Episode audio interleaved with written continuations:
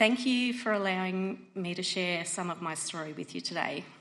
I had originally been invited to share alongside Hayley Steele on Mother's Day this year about my journey as a mum.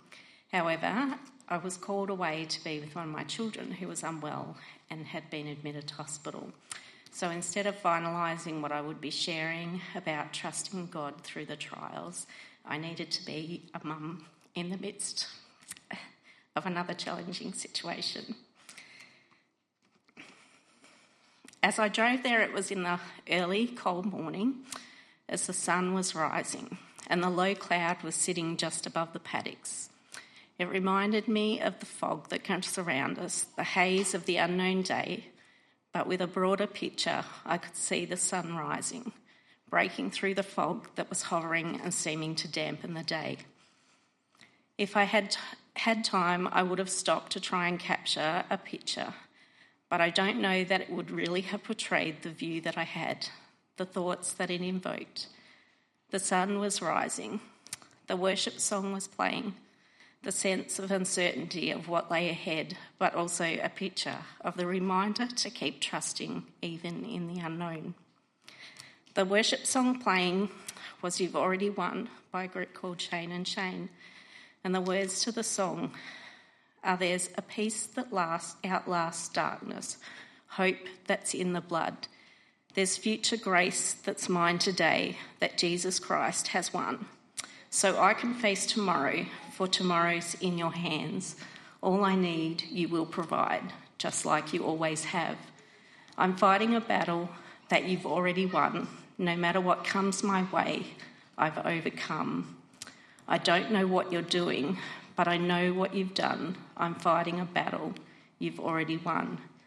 There's mercy in the waiting, manna for today, and when it's gone, I know you're not. You are my hope and stay. When the sea is raging, your spirit is my help. He'll fix my eyes on Jesus Christ. And I'll say that it is well. Oh, I know that it is well. I'm fighting a battle that you've already won. No matter what comes my way, I will overcome. I don't know what you're doing, but I know what you've done. I'm fighting a battle that you've already won.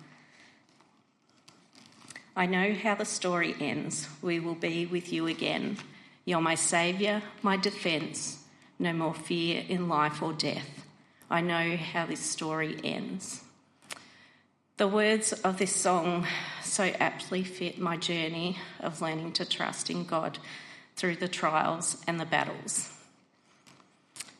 Let me tell you a little bit about my story. Not all of it, but pieces that bring together a bigger picture of God's provision, hope, and comfort through the challenges of this life. Many of you know me, so you'll know a lot of my story. But for those of you who don't, let me fill you in on some background. I have found that it often takes looking back to see God's leading, His provision, His place of refuge and shelter through the trials and the battles that come our way. I met my future husband Darren at youth group and we married at the end of 1988. In 1991, we had our first baby, and over the span of 17 years, we had six children Josh, Nick, Alicia, Ali, Lockie, and Darcy, four boys and two girls. My story tells of being a young mum. It's definitely on the job training. Nothing could prepare you for the 24 7 task. The sleepless nights, the emotion that comes with being a mum, the swell of love, and the fears of helplessness. A mum who made mistakes, but also a mum who loves my kids desperately. A mum who had to learn to pray without ceasing. A mum who parented children without technology available to them and then with an onslaught of technology options. And as any good mum, you must teach your children that they may not always win at everything, and so they will tell you that I was the best at Super Mario on Game Boy. The end of 1992 saw the birth of our second son. I was 22 years old. A week later, Darren returned to work, and late that afternoon, he headed to the doctor's as he wasn't feeling well. The phone rang at 6 pm from his doctor asking me to come to the clinic because he needed to be admitted to hospital. I arrived at the doctor's to be told that my husband had an issue with his heart and needed a pacemaker. I was asked him to drive him to the Kerang Hospital where he was put in a wheelchair and wasn't allowed to walk anywhere. What a whirlwind the next week was. His heart rate got down to 38, which apparently, if you're a marathon runner, that's okay, but Darren certainly was not. He was flown to St Vincent's Hospital in Melbourne the next day, and I drove with a friend and my newborn baby. Josh was looked after by family. I had never driven in Melbourne before, so it was a steep learning curve. If you know me well, you also know that my directional skills are not very good. So I missed the turn. The trip was so much longer, but eventually we arrived five hours later at 10 pm. The emergency accommodation promised hadn't been organised. I ended up sleeping on a mattress on the floor at a friend's house for the next four or five nights with my newborn baby and spending long days at the hospital with my Melways open on the passenger seat, I drove back and forth to the hospital. My friend from Kerang returned home. I was on my own with my newborn baby. And mobile phones, I don't even remember whether we had one at that point, um, but there was uh, little communication back and forth. When Darren went into surgery, another family from Kerang was waiting at the same time for their loved one in surgery. How amazing is our God? We sat together. I remember the quietness, the waiting, the unknown.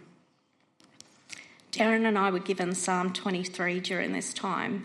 The Lord is my shepherd, I shall not want. He makes me to lie down in green pastures.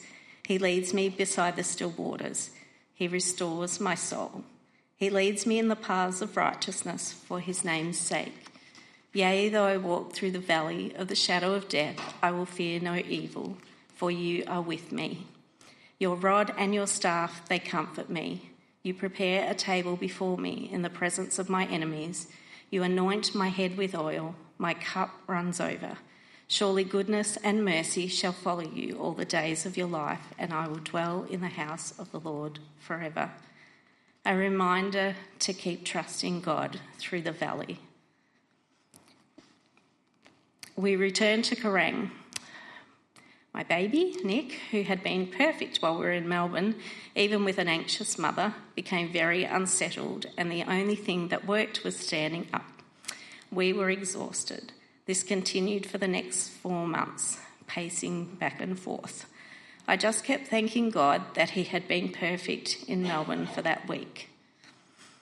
I didn't realise it straight away. In fact, it took me six months to recognise it, but I was holding my breath. Not physically, but there was an inner dread that I didn't express. Every time the phone rang, I was waiting for the next call that something was wrong. I'm sure this didn't help my already unsettled baby. It was my involvement in, in ladies' Bible study, youth group, playgroup, being discipled, and discipling young people that I was able to place my focus elsewhere. It was through these ministries that I continued to grow in my relationship with God and developed a love of serving and sharing alongside others, particularly through the playgroup ministry. It was a special place for mums to come with their little ones. Ladies' Bible study was another place that was nurturing, having other mums to journey alongside and learn from. Life returned to some sort of normality. We continued to grow and raise our family together, with our girls being born in 1995 and 1997. Things settled into a rhythm, and Darren continued on working with follow up appointments back and forth to Melbourne. It was during this time that we were informed that one of the pacemaker leads Darren had been fitted with was of a faulty batch. The plan was to monitor it, so it was back to Melbourne for six monthly checkups for x rays and tests. In 1998, it became apparent that the pacemaker lead would fail at some point. Surgery was required to remove the J lead and replace it with a new one. So Darren was prepped for open heart surgery. Sorry, simple if it came out easily, complicated if it didn't. So Darren was prepped for open heart surgery. So the hospital waiting room it was, waiting for the outcome. Things went perfectly. No open heart surgery required, and we were so thankful to God for his hand over Darren's life. We continued to attend, uh, to attend St Vincent's Hospital for checkups. It was at one of these appointments in the following year, a cardiologist who was visiting picked up another issue. Darren's heart condition had changed, and his atrium uh, had stopped functioning correctly. We moved across to the Royal Melbourne Heart Centre for care under his new cardiologist. With kids in tow, uh, we would go for appointments. I'm sure the cardiologist thought every time we went back we had another child. Um, he later developed cardiomyopathy, which they continued to monitor. As I put it all together, it just seems like one thing after the other. But as we were going through it, we faced the challenges, at times with an anxiousness and worry, but we would be reminded to keep trusting that God had and would provide for our every need. Sometimes this didn't always come in the way we expected. We welcomed our two younger boys into our family in 2002 and 2008. God must have known that by now I needed easy birth dates to remember, and so one was born on the 7th of the 3rd and the other on the 3rd of the 7th. Our children, each one a precious gift from God. Life was challenging, we had lots happening work, school, study, new baby, children ranging in age from 17 down to a newborn. I remember when we told our friends I was pregnant with baby number six. I was so worried we kept it quiet for as long as possible, but our friends were joyful in their responses, and some even squealed with delight. It was just when we needed what we needed. I was so sick throughout this pregnancy from morning till night. I would go to church and playgroup, and the rest of the time I would hibernate at home. Verses I had held close to me continued to be a source of comfort and strength as we walked through life. At times it felt like he had to drag or prod me through the valleys. Proverbs 3 5 and 6. Trust in the Lord with all your heart and lean not on your own understanding. In all your ways acknowledge him, and he will direct your path. And Psalm 46, verse 1 God is our refuge and strength, a very present help in trouble. Verse 10 and 11 of the same psalm Be still and know that I am God. I will be exalted among the nations. I will be exalted in the earth. The Lord of hosts is with us. The God of Jacob is our refuge. These years were busy, challenging, and exhausting. At times, as we had children finishing school and starting apprenticeships, going to uni, leaving home. In 2013, I commenced part time work in the office at Kerang Christian College. We saw this as an amazing provision from God at just the right time. Little did we know how great this filled a need in the years to come. We had our older three all move out of home, and the need for changes and adjustments for all. Changes are a part of life, but they are not always easy. Uh, in June 2015, Darren had another pacemaker lead inserted. This time they didn't remove the lead, they just uh, put a new one in beside it. In 2016, um, in my devotions and the things that came up, it was to trust God. This was just what kept coming up trust God, keep trusting God. Okay, I'll trust you, God. Isaiah 40 29 to 31. He gives power to the weak and strength to the powerless. Even youths will become weak and tired, and young men will fall in exhaustion. But those who trust in the Lord will find new strength. They will soar high on wings like eagles. They will run and not grow weary. They will walk and not faint. And some verses from Psalm 91. Whoever dwells in the shelter of the Most High will rest in the shadow of the Almighty. I will say of the Lord, He is my refuge and my strength. My God, sorry, I will say of the Lord, He is my refuge and my fortress, my God in whom I trust. He will cover you with His feathers, and under His wings you will find refuge. His faithfulness will be your shield and rampart. In September 2016, Darren died suddenly at home. His heart could do no more work, and he was called home to be with the Lord. It was a massive shock for our family. Whilst we had lived with the knowledge of a broken heart that didn't work well, it still came as a shock. I can still hear Ali saying, Mummy, you're so brave. I didn't feel brave at all. I started out a young mum at the age of 20 and now was faced with being a single mum. I had a mix of young adult children, young adult children, teenagers, and an eight-year-old. We now faced a journey of grief and loss to try and navigate. As a mum, you just want to fix everything and make it better. But it's not possible. You can only love them, hold them, pray for them, and walk with them through it, and trust that when they are in their greatest need, that they will know that God is the one who can be their greatest hope, comfort, and strength. We were cared for and provided for beyond anything I could ever have imagined from meals to financial help to practical help from friends and family, our church family, the community.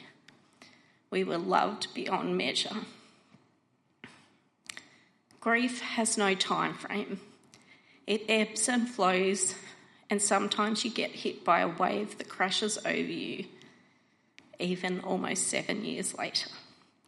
We have also celebrated joyful times together as a family with weddings to celebrate and the arrival of three beautiful grandchildren to cherish.